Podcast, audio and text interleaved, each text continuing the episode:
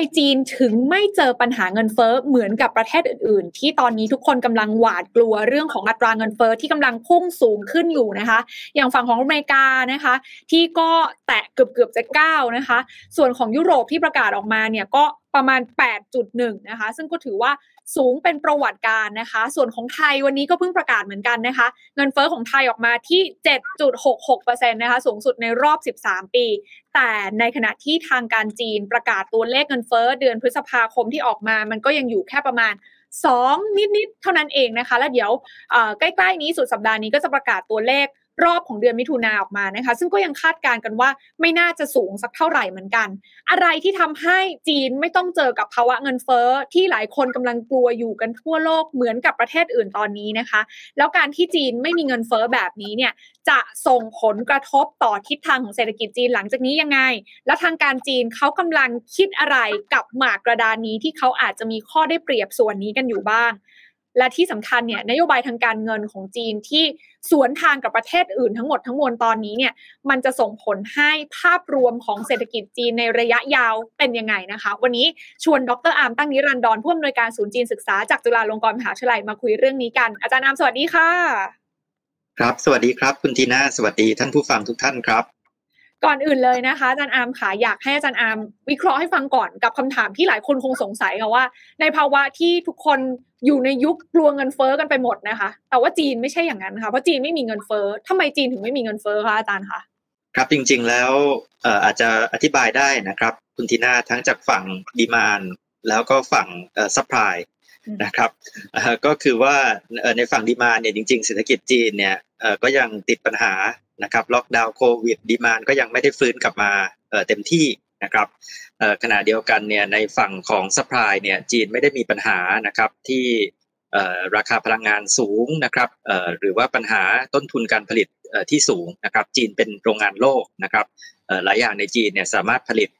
แล้วก็พึ่งพาตัวเองได้นะครับ จะเห็นว่าสถานการณ์ในจีนเนี่ยค่อนข้างแตกต่างครับ คุณทีน่าจากสหรัฐซึ่งมีปัญหาเงินเฟ้อที่กดดันสูงมากนะครับจากฝั่ง demand แล้วก็ยุโรปซึ่งมีปัญหาเงินเฟ้อที่เป็นการกดดันจากฝั่ง supply ครับ อืม เพราะฉะนั้นแล้วเนี่ยส่วนของจีนเองอาจารย์บอกว่าด้วยโครงสร้างทางเศรษฐกิจของเขาทุกวันนี้เนี่ย ก็ถือว่าไม่ได้ทำให้เขาเดือดร้อนเหมือนกับคนอื่นที่ต้องพึ่งพิงนะคะ ทั้งเรื่องของการนำเข้า ทั้งเรื่องของราคาพลังงานต่างๆ ที่เกิดขึ้นนะคะ ถ้าเราจะให้เข้าไปดูในรายละเอียดนิดนึงได้ไหมคะอาจารย์ถ้าเราเปรียบเทียบสถานการณ์ของฝั่งอเมริกาตอนเนี้ยที่อาจารย์มองว่าอะไรที่มันน่าจะเป็นปัจจัยสำคัญ แล้วก็แตกต่างหลักๆ เลยที่ทำให้ฝั่งของอเมริกาเนี่ยเฟ้อมากในขณะที่จีนเนี่ยกลับแบบไม่ค่อยเฟ้อเลยทั้งทั้งที่ ทั้งทั้งที่เป็นประเทศคู่ค้าสำคัญกัน แล้วหลังจากนี้การส่งผ่านเงินเฟ้อมันจะมันจะมันจะเกิดขึ้นกันมากน้อยขนาดไหนคะครับคือจริงๆแล้วตอนนี้เนี่ยต้องยอมรับนะครับว่าเงินเฟ้อของสหรัฐเนี่ยมันเกิดจากหลายปัจจัย หลายคนบอกว่าจริง ๆ มันก็ค่อนข้างซับซ้อนนะครับเอ่อแต่ว่าผมคิดว่าเอ่อทุกคนเนี่ยมักจะเห็นตรงกันนะครับว่าเอ๊ะปัจจัยหลักจริงๆเนี่ยมันน่าจะเป็นเรื่องของดีมานนะครับเอ่อจริงๆแล้วมันก็เกิดจากการที่ในช่วงโควิด 2 ปีที่ บานสหรัฐเข้าสู่ระบบเศรษฐกิจเนี่ยเอ่ออย่างมหาศาลนะครับคุณทีน่าแล้วก็บางคนเรียกว่าเป็น helicopter money นะครับคือเป็นเงินที่โปรยลงมาจากฟ้า ให้กับครัวเรือนสหรัฐนะครับในการที่จะฟื้นฟูเศรษฐกิจแต่มันก็จะทำให้ demand นะครับของผู้บริโภคนะครับมันพุ่งขึ้นอย่างสูงมากโดยเฉพาะอย่างยิ่งเนี่ยเมื่อสหรัฐเริ่มเปิดเมืองภายหลังจากวิกฤตโควิด ขณะที่ฝั่งของ supply เนี่ยมันตามไม่ทันนะครับก็คือว่าตัว supply chain นะครับมันก็ยังมีปัญหานะครับการขนส่งท่าเรือบางทีก็ยังติดขัดของนะครับโรงงานก็ปิดในช่วงโควิดพอเปิดมาก็ยังผลิตกลับมาไม่ทันความต้องการของผู้บริโภคที่ยังไม่นับนะครับเรื่องของการล็อกดาวน์ภายในประเทศจีนจากนโยบาย zero COVID นะครับเพราะฉะนั้นเนี่ยก็ปัญหาของสหรัฐเนี่ยจริงๆแล้วเป็นปัญหาที่เศรษฐกิจมันร้อนแรงเกินไป นะครับคือ demand มันสูงมากนะครับอันนี้ก็มาจากการอัดฉีดเงินนะครับมาจากการฟื้นตัวหลังโควิด ขณะที่ supply เนี่ยมันตามไม่ทันขณะที่จีนเนี่ยคุณทีน่าจะเห็นว่ามันตรงกันข้ามนะครับก็คือว่าในช่วงการระบาดของโควิด 2 ปีที่ผ่านมาเนี่ยจริงๆแล้วรัฐบาลจีนเนี่ยใช้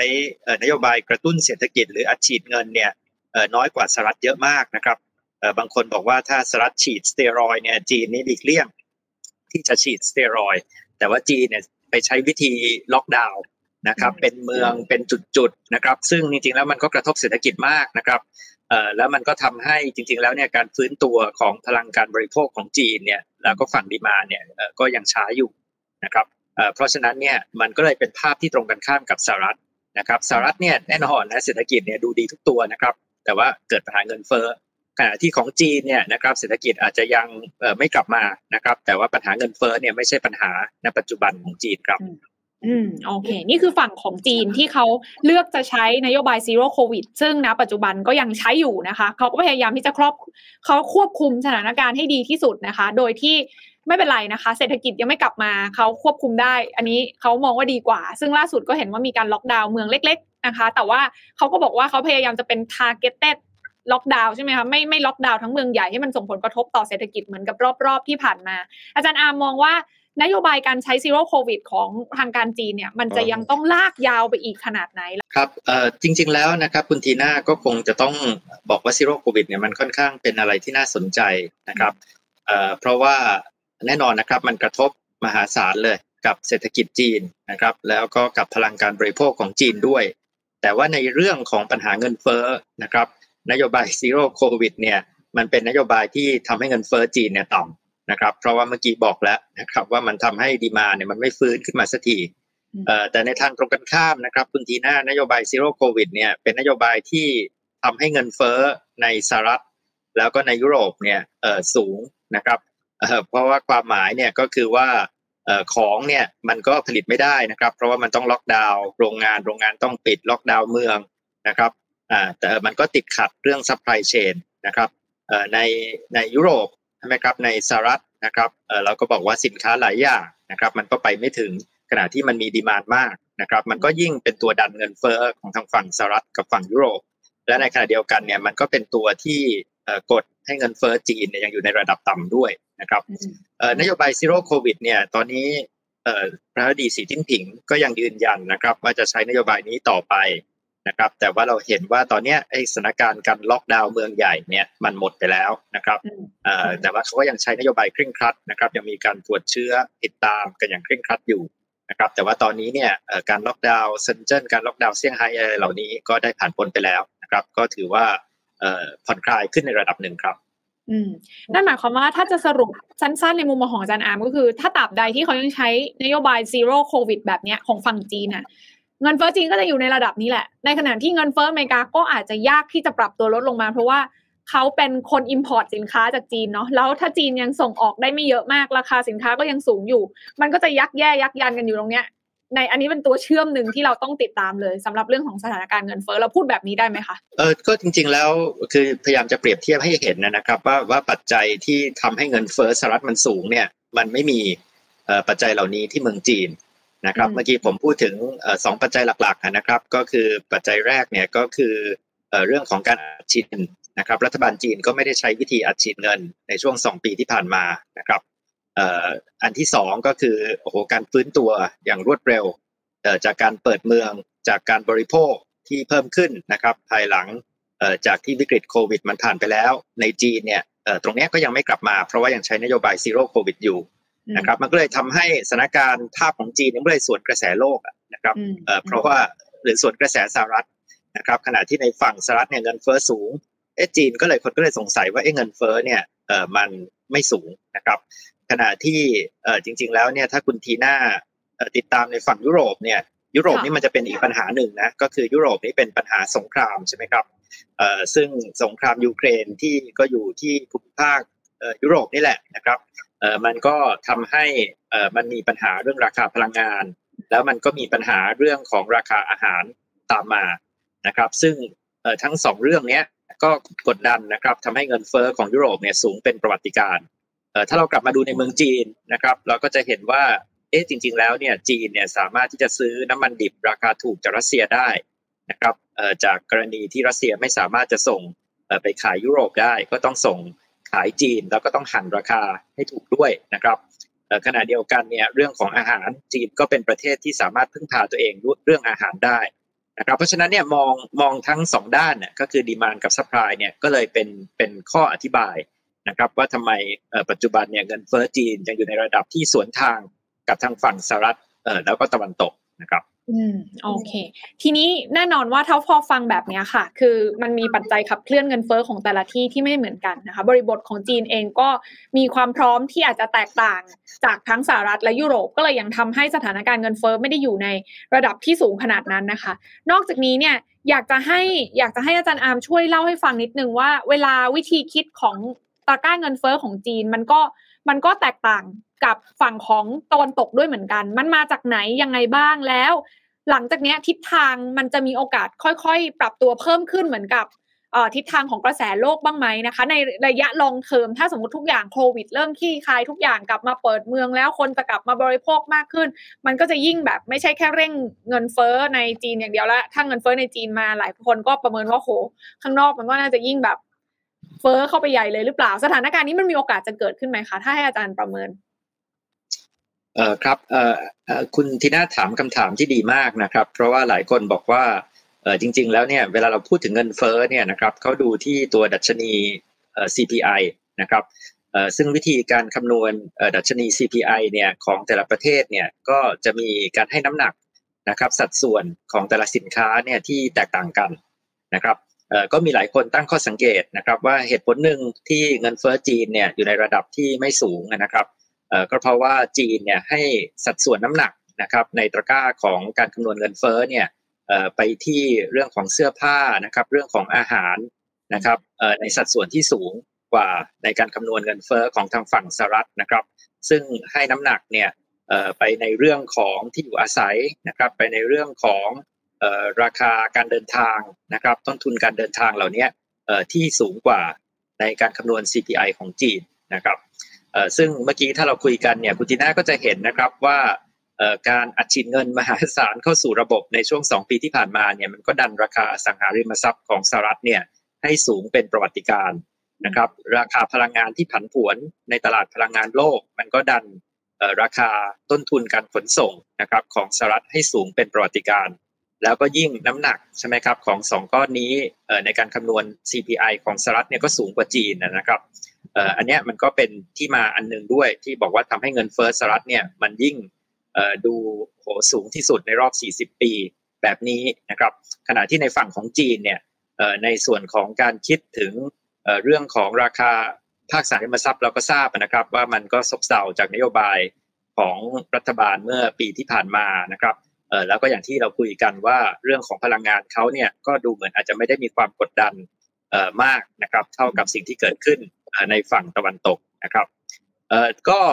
คุณทีน่าก็ถามคำถามต่อไปเมื่อกี้ที่น่าสนใจนะครับว่าเอ๊ะแล้วถ้าเกิดว่าต่อไปจีนเริ่มเริ่มผ่อนคลายนะครับจีนเริ่มเปิดเมือง เศรษฐกิจจีนเริ่มฟื้นนะครับก็แน่นอนนะครับว่ามันก็จะมีความกดดันที่สูงขึ้นต่อเงินเฟ้อจีนนะครับแต่จริงๆแล้วเนี่ยหลายคนก็บอกว่ามันคงไม่ได้แย่นะครับเท่ากับระดับเงินเฟ้อของสหรัฐหรือฝั่งตะวันตกนะครับเพราะว่า อย่างน้อยเนี่ยนะครับจีนไม่ได้มีปัญหาในเรื่อง supply นะครับแบบในฝั่งตะวันตกนะครับแล้วก็จีนก็ไม่ได้มีสภาพคล่องที่ล้นเกินนะครับเพราะการอัดฉีดเม็ดเงินนะครับในช่วง 2 ปีที่ผ่านมาแบบที่ทำในสหรัฐนะครับเพราะฉะนั้นเนี่ยจริงๆแล้วนักวิเคราะห์ทั่วไปนะครับทั้งในฝั่งสหรัฐแล้วก็ฝั่งจีนเนี่ย ก็จะมองว่าถ้ามองในระยะสั้นแล้วก็ระยะกลางครับคุณพีน่าเงินเฟ้อนะครับของฝั่งตะวันตกตอนนี้ก็ดีเบตกันว่าพีคหรือยังนะครับก็แต่ว่าอย่างไรก็ตามเนี่ยผมคิดว่าความเห็นส่วนใหญ่เนี่ยก็คือเงินเฟ้อเนี่ยมันจะยังคงอยู่นะครับในประมาณระดับที่ร้อยละสี่นะครับหรือลงมาร้อยละสามอยู่ช่วงเวลาหนึ่งนะครับยากมากเลยนะครับที่มันจะกลับไป ที่เงินเฟ้อแต่ระดับร้อยละสองได้อย่างรวดเร็วครับขณะที่หลายคนก็ประเมินนะครับว่าในฝั่งจีนเนี่ยนะครับถึงแม้ว่าสุดท้ายจะผ่อนคลายล็อกดาวน์เศรษฐกิจจะเริ่มกลับมาเงินเฟ้ออาจจะปรับสูงขึ้นนะครับแต่ก็น่าจะยังควบคุมได้ที่อยู่ระดับประมาณร้อยละสองไม่เกินร้อยละสามนะครับหรือว่าจริงๆแล้วก็คือไม่เกินร้อยละสองจุดห้านะครับน่าจะสามารถที่จะควบคุมได้ มันก็เลยจะเป็นภาพว่าในระยะสั้นระยะกลางนะครับ อาจจะเป็นภาพตรงกันข้ามระหว่างเศรษฐกิจสองฝั่งนะครับก็คือเศรษฐกิจในฝั่งของสหรัฐเนี่ยจะมีปัญหาเงินเฟ้อที่ชัดเจนนะครับแล้วก็จะมีคำถามว่าจะหยุดเงินเฟ้อยังไงจะเอาเงินเฟ้อลงมาอย่างไรนะครับจะต้องขึ้นดอกเบี้ยนโยบายไปเท่าไหร่ครับขณะที่ฝั่งจีนเนี่ยจะไม่มีความกดดันเรื่องการขึ้นดอกเบี้ยนโยบายครับก็ทำให้จีนเนี่ยอาจจะมีรูปนะครับในการดำเนินนโยบายผ่อนคลายทาง การเงินการคลังเนี่ยได้มากกว่าฝั่งสหรัฐครับอืมเรียกได้ว่าเกมนี้เนี่ยอาจจะเป็นหมากในจังหวะที่จีนได้เปรียบกว่า ถ้าในเรื่องของเงินเฟ้อ ถ้าฟังจากที่อาจารย์อามพูดก็คือถึงแม้ว่า ในระยะกลางระยะยาวผ่อนคลายล็อกดาวน์ออกมา เงินเฟ้อของจีนก็น่าจะปรับตัวขึ้นแต่มันก็คงไม่เกินระดับที่หลายคน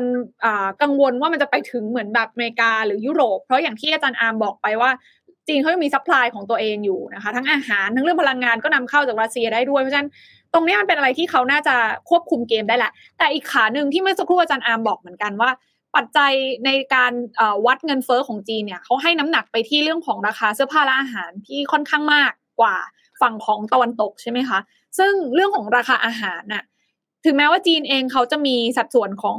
อาหารในประเทศค่อนข้างเยอะ แต่ว่าอาหารข้างนอก ก็ก็ก็ตอนนี้หลายคนก็กังวลเหมือนกันนะว่าเดี๋ยวเงินเฟ้อมาอาหารยิ่งแพงนะคะ อาจจะเกิดวิกฤตขาดแคลนอาหารหรือเปล่า ของจีนเองเนี่ยเข้าใจว่าเขาก็มีดัชนีอย่างราคาหมูที่มันเป็นตัวสำคัญเหมือนกันในการแบบบ่งชี้เงินเฟ้อของประเทศจีนใช่ไหมคะอาจารย์อามตรงนี้มันจะแบบในอนาคตตัวของไอ้ราคาอาหารในจีนมันอาจจะสปายพุ่งสูงขึ้นมากว่าตัวอื่นๆ แล้วมันอาจจะส่งผลให้ภาพใหญ่ไม่ได้เป็นไปตามที่หลายคนคิดว่าน่าจะควบคุมได้หรือเปล่า ถ้าแบบข้างนอกก็ขาดแคลนด้วยอะไรประมาณนี้ค่ะ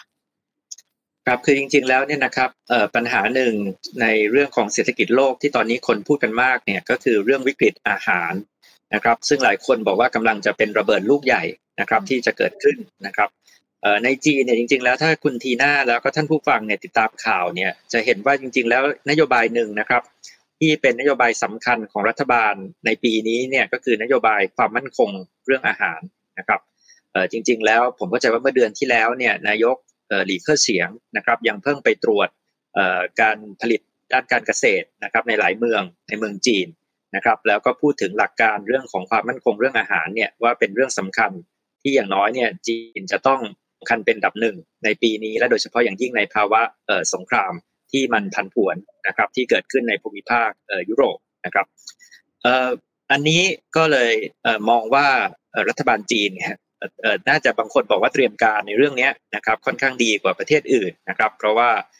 มันเป็นเรื่องที่ค่อยความสำคัญมานานแล้วนะครับ ความมั่นคงด้านอาหารแล้วเมื่อกี้ที่คุณทีน่าพูดเนี่ยก็ถูกต้องเลยนะครับ ว่าเวลาที่คนจีนกังวลเรื่องดัชนี CPI หรือเงินเฟอ้อของจีนเนี่ยคนจีนจะคิดว่าปัจจัยเนี่ยที่ส่งผลมากที่สุดต่อเงินเฟอ้อจีนเนี่ยก็คือราคาของเนื้อหมูนะครับ ริงๆแล้วเนี่ยถ้าท่านผู้ฟังหลายคนที่ติดตามข่าวเรื่องเมืองจีนจำได้เนี่ยนะครับก่อนที่จะเกิดวิกฤตโควิดเนี่ยมันมีช่วงหนึ่งเลยนะครับ ที่จีนมีวิกฤตโรคระบาดหมูนะครับ แล้วตอนนั้นเนี่ยก็ทำให้ปัญหาเงินเฟอ้อของจีนเนี่ยกลายเป็นปัญหาที่ใหญ่มากนะครับ เพราะว่าตัวราคาหมูเนี่ยนะครับเมื่อมันสูงใช่ไหมครับ แล้วก็ตัวสัดส่วนน้ำหนักของอาหารเนี่ยในตะกร้าเงินเฟ้อในตะกร้าดัชนี CPI ของจีน น้ำหนักเงินเฟ้อจีนเนี่ยสูงขึ้นนะครับแต่ว่าตอนที่เกิดวิกฤตหมูครั้งนั้นเนี่ยนะครับรัฐบาลจีนก็ให้ความสำคัญนะครับในเรื่องของการประกันความมั่นคงของ supply chain เรื่องเนื้อหมูนะครับเพราะฉะนั้นเนี่ยตอนนี้ก็คิดว่าสถานการณ์ที่จะบอกว่าเนื้อหมูขาดแคลนหรือมีการระบาดของโรคระบาดในหมูกลับมาอีกครั้งในจีนเนี่ยก็น่าจะยากนะครับเพราะฉะนั้นเนี่ยก็ยังเป็นภาพเดิมนะครับก็คือระยะสั้นระยะกลางเนี่ย นะครับจีนก็จะมีความมั่นคงเรื่องอาหารค่อนข้างดีนะครับปัจจัยเรื่องโรคระบาดหมูเนื้อหมูก็ไม่น่าจะเป็นปัจจัยสำคัญนะครับจีนไม่มีหลายปัจจัยที่เป็นตัวดันให้เงินเฟ้อพุ่งแรงนะครับเหมือนในตะวันตกนะครับไม่มีการอัดฉีดเงินเศรษฐกิจก็ยังไม่ได้ฟื้นตัวเต็มที่นะครับด้าน supply ก็สามารถที่จะพึ่งพาตัวเองได้ในระดับหนึ่ง นะครับเพราะฉะนั้นเนี่ยก็คิดว่าระยะสั้นระยะกลางเนี่ยเงินเฟ้อจีนเนี่ยคงอยู่ในระดับที่ควบคุมได้ ซึ่งก็เป็นภาพที่อย่างที่เรียนนะครับ ก็จะตรงกันข้ามกับฝั่งตะวันตกอันนี้เป็นภาพที่ชัดเจนครับ อืม ดูเหมือนกับว่าอย่างทั้งเรื่องของเงินเฟอ้อควบคุมได้นะคะ วิกฤตอาหารก็ไม่ได้น่ากลัวสำหรับตลาดจีนเองนะคะ มันก็สอดคล้องกัน อย่างที่อาจารย์อามบอกว่าตอนนี้เอ่อภาพมันสลับขั้วกันนิดนึงนะคะ ความกังวลในฝากตะวันตกทั้ง อเมริกาจะเข้าสู่ภาวะถดถอย ยุโรปก็ดูไม่ค่อยจะเช่นกันนะคะ แต่ฝั่งจีนกับดูเหมือนมีความแข็งแรง แล้วก็มีกระสุนในมือพร้อมที่จะเลือกใช้ได้หากเกิด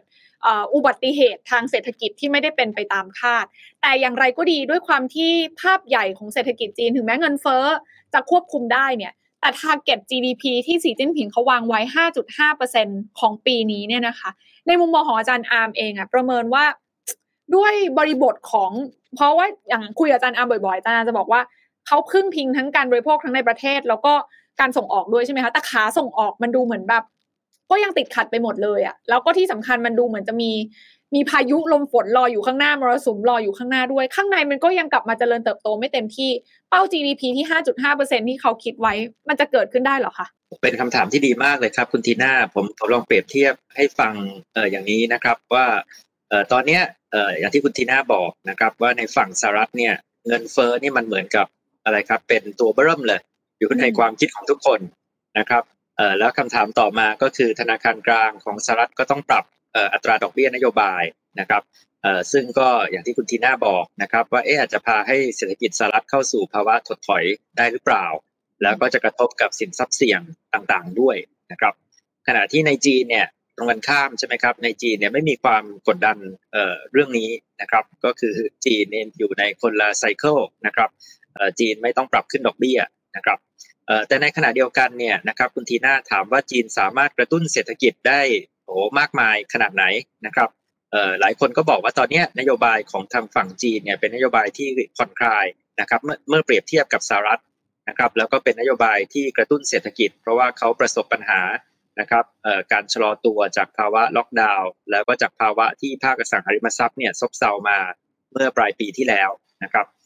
แต่หลายคนก็ก็ตั้งข้อสังเกตนะครับว่ามันก็มีข้อจำกัดในการดำเนินนโยบายผ่อนคลายทางการคลังทางการเงินเหมือนกันนะครับทีหน้าเพราะยกตัวอย่างเนี่ยรัฐบาลจีนจะไปลดดอกเบี้ยนะครับอย่างรุนแรงอย่างชัดเจนนะครับซึ่งก็จะเป็นผลดีกับตลาดหุ้นจีนมหาศาลนะครับ แต่ว่ามันก็มีความเสี่ยงเหมือนกันนะครับ เพราะว่าถ้าเกิดว่าช่องว่างระหว่างดอกเบี้ยของสหรัฐซึ่งต้องขึ้นเนี่ยกับดอกเบี้ยของจีนที่ถ้าบอกว่าจะลดเนี่ยนะครับมันก็อาจจะส่งผลให้เกิดทุนไหลออกนะครับจากประเทศจีน แล้วก็อาจจะส่งผลแรงกดดันนะครับต่อค่าเงินหยวนนะครับซึ่งก็เป็นสิ่งที่จีนเองก็คงพยายามจะหลีกเลี่ยง เพราะฉะนั้นจีนก็คงจะต้องไต่ลวดนะครับรักษาสมดุล balance ระหว่างเป้าหมายทางนโยบายต่างๆ เหมือนกัน ก็คงจะไม่สามารถจะใช้นโยบายผ่อนคลายได้เต็มที่นะครับหรือลดดอกเบี้ยได้แบบเต็มที่นะครับเราจะเห็นว่าเขาก็หลีกเลี่ยงนะครับการลดดอกเบี้ยนะครับเขาก็ไปใช้นโยบายเรื่องการลดอัตรา RRR นะครับหรือการกระตุ้นในวิธีอื่นนะครับแต่ว่าจริง ๆ แล้วอันหนึ่งที่ชัดเจนก็คือเขาไม่มีแรงกดดันแน่นอนว่าเขาต้องขึ้นดอกเบี้ยนะครับอันนี้ก็จะแตกต่างจากฝั่งสหรัฐนะครับ อันหนึ่งครับคุณทีน่าที่ที่น่าจะเป็นปัจจัยที่สำคัญเหมือนกันนะก็คือว่าเงินเฟ้อเนี่ยมันก็กระทบนะครับต่อเสถียรภาพทางการเมืองนะครับ เพราะว่าเวลาที่เข้าของแพงนะครับเข้ายากหมากแพงนะครับเออมันกระทบอย่างยิ่งนะครับต่อเรื่องของความเหลื่อมล้ำต่อคะแนนนิยมของชนชั้นกลางนะครับเพราะฉะนั้นอันเนี้ยตอนเนี้ยมันเป็นปัญหาการเมืองที่ใหญ่มากนะครับของรัฐบาลไบเดน แล้วก็จะผลอย่างมากเลยนะครับต่อการเลือกตั้งมิดเทอมของสหรัฐในเดือนพฤศจิกายน และแม้กระทั่งการเลือกตั้งประธานาธิบดีใน 2 ปีข้างหน้านะครับขณะที่ในฝั่งของจีนเนี่ยอย่างน้อยในเรื่องของเสถียรภาพทางการเมืองเสถียรภาพทางสังคมเนี่ยก็จะยังถือว่าอยู่ในระดับที่ที่ดีนะครับ เพราะว่าพวกเงินเฟ้อได้นะครับ แล้วก็ไม่ได้มีปัญหาเงินเฟ้อในปัจจุบันครับ อืมดังนั้นถ้าฟังดูแบบนี้เนี่ยมันมีโอกาสเป็นไปได้ไหมคะที่ โอเค สิ่งที่จีนต้องทำเมื่อนี้อาจารย์อามบอกก็คือเขาก็ต้องพยายามรักษาสมดุลให้แบบอยู่รอดปลอดภัยผ่านช่วงนี้ไปได้แต่ ต้องบอกว่าเกมเนี้ย สำหรับจีนอะง่ายกว่าอเมริกาเยอะในการรักษาตัวรอดให้ปลอดภัยใช่ไหมคะแต่ฝั่งของอเมริกาเองเนี่ยดูเหมือนตอนนี้อาการจะหนักแล้วนะคะและธงหนึ่งที่หลายคนเริ่มกลับมาพูดถึงเหมือนกันว่าเออถ้าท่าหนึ่งที่จะช่วยลดเงินเฟอ้อซึ่งเป็นแบบยักษ์ใหญ่ในการสร้างความหวาดกลัวให้กับทางการสหรัฐ โดยเฉพาะรัฐบาลไบเดนได้เนี่ยก็คืองั้นทำยังไงก็ได้ให้ราคาสินค้าที่เขานำเข้าไปบริโภคกันในประเทศเนี่ยมันถูกลงหนึ่งในนั้นก็คือการเจราจา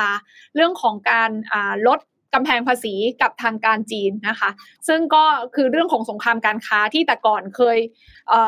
คคุยกันมายาวนานมากนะคะ ห่างหายไปวันนี้จะกลับมาเจราจากันอีกครั้งหนึ่งในมุมของอาจารย์อาร์มเนี่ยหน้าข่าวที่เขาวิเคราะห์กันอยู่ตอนนี้มันมีโอกาสที่จะเป็นไปได้มากน้อยขนาดไหน แล้วถ้ามันเกิดขึ้นได้จริงนะคะ การเจราจาลดกำแพงภาษีระหว่างกันรอบนี้ น่าจะช่วยทำให้สถานการณ์เงินเฟ้อของอเมริกาเนี่ยกลับมาดีขึ้นได้ขนาดไหน และจะส่งผลกับทางการจีนเองเขายังไงบ้างคะอาจารย์อาร์ม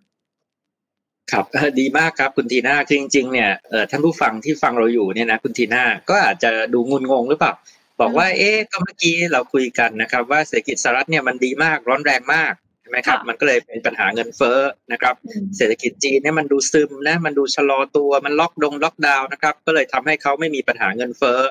เอ๊ะแต่กลับกลายมาเป็นเราพูดไปพูดมาเราบอกเอ๊ะทำไมดูเหมือนฝั่งจีนนะครับเขาไม่ต้องไปขึ้นดอกเบี้ยนโยบายนะครับเขามี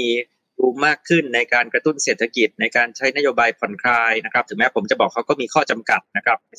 เพราะว่าเขาก็ต้องเกรงเรื่องของการไหลออกของเงินทุน แล้วก็การกดกดดันค่าเงินหยวนนะครับแต่ว่าอันเนี้ยมันก็เลยบอกว่าเงินเฟ้อเนี่ยมันก็เลยเป็นอะไรที่แปลกพิสดารพอสมควรนะครับ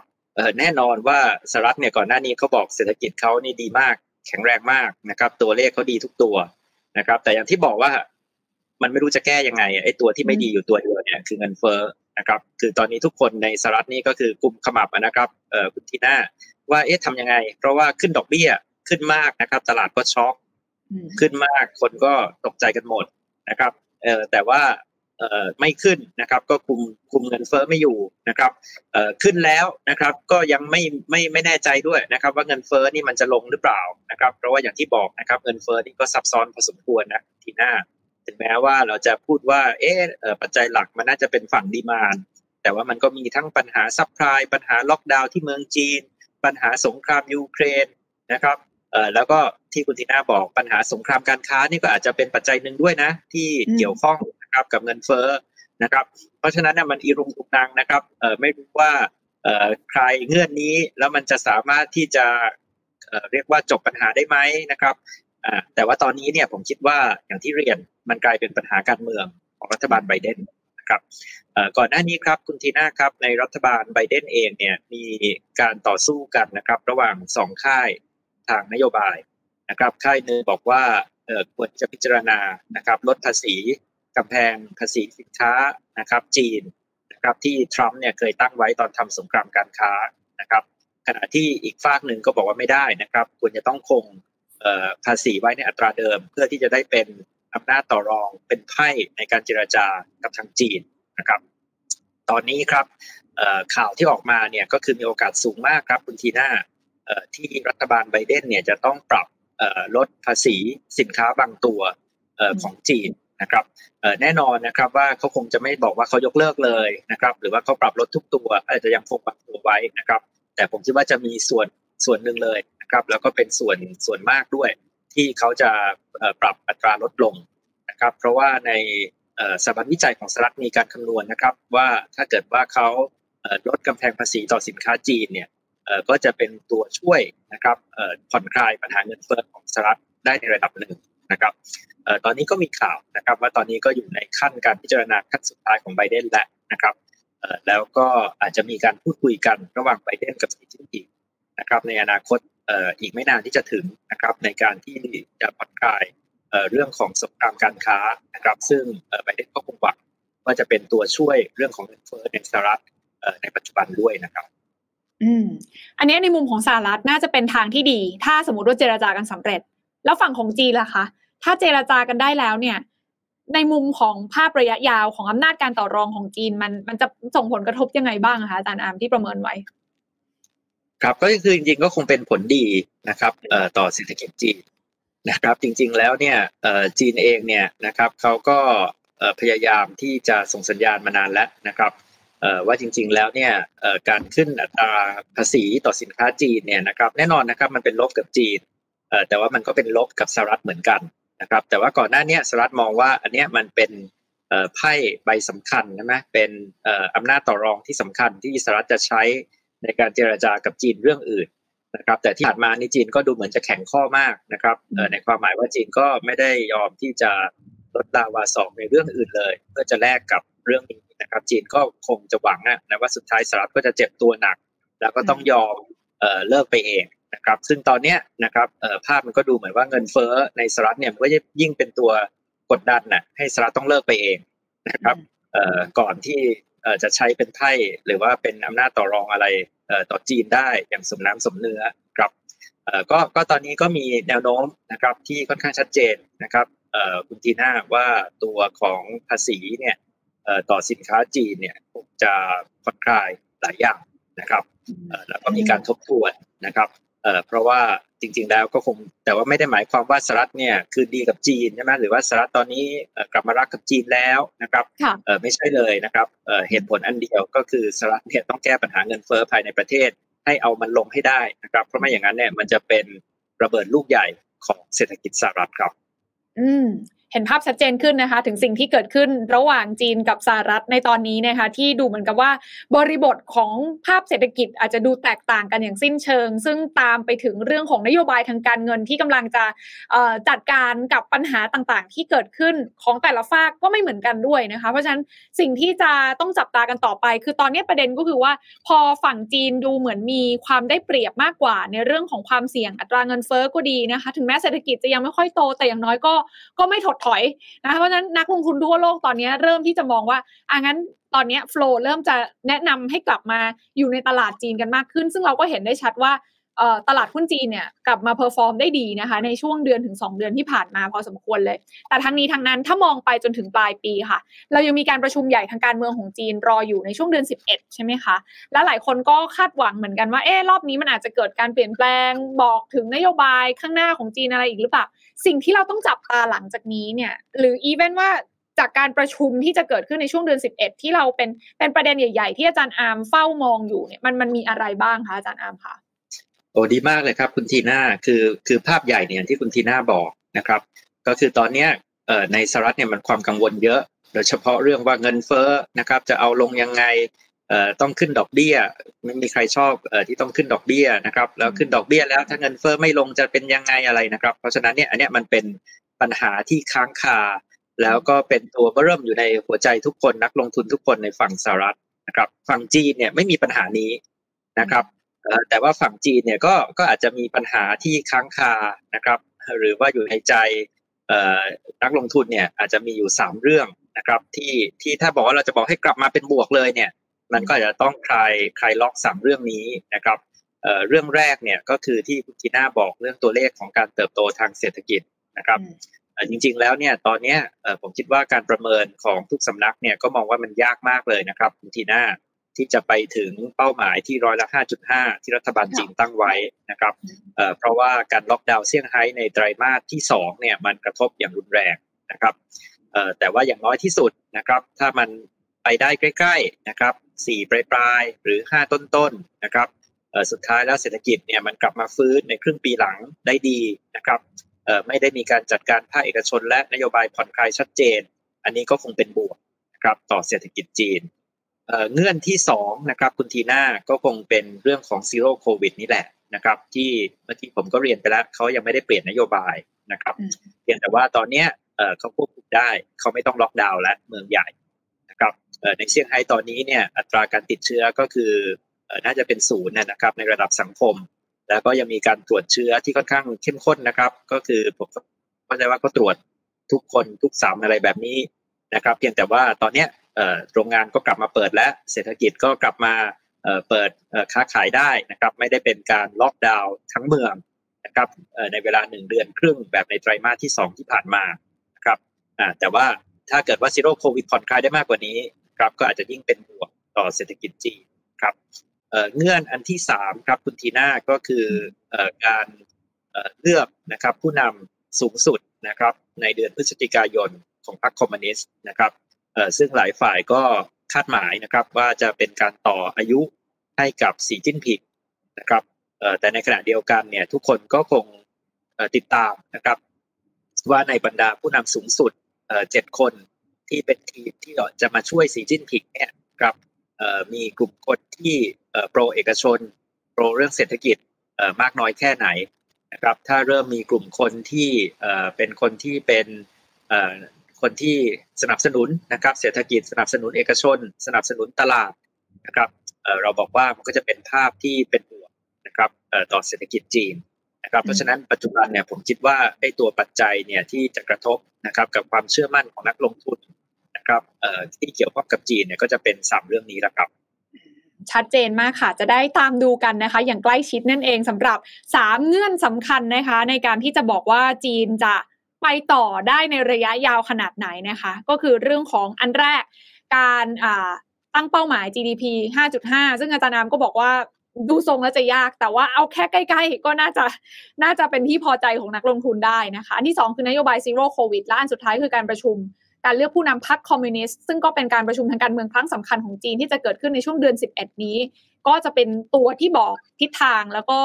บอกโทนความเชื่อมั่นของนักลงทุนได้ดีพอสมควรนะคะ เพราะฉะนั้นทั้งหมดทั้งมวลนี้ต้องติดตามอย่างต่อเนื่องเลยนะคะสำหรับความเคลื่อนไหวของจีน ซึ่งอาจารย์อาร์มเองก็ได้มีการเขียนบทความนะคะ ใน Blockdit ของเรานะคะ Blockdit Original ล่าสุดบทความอย่างทำไมจีนไม่มีปัญหาเงินเฟ้ออาจารย์อาร์มก็เขียนไว้เห็นภาพชัดเจนเลยใครอยากฟังแล้วก็ฟังแล้วอยากกลับไปอ่านหาข้อมูลอีกทีก็ได้เช่นเดียวกัน วันนี้ขอบพระคุณอาจารย์อาร์มมากๆเลยนะคะ ที่สละเวลามาร่วมพูดคุยกันเดี๋ยวเดือนหน้ามีความคืบหน้ายังไง เกี่ยวกับเรื่องของจีนแล้วจะชวนมาคุยกันใหม่นะคะอาจารย์อามขอบคุณมากค่ะ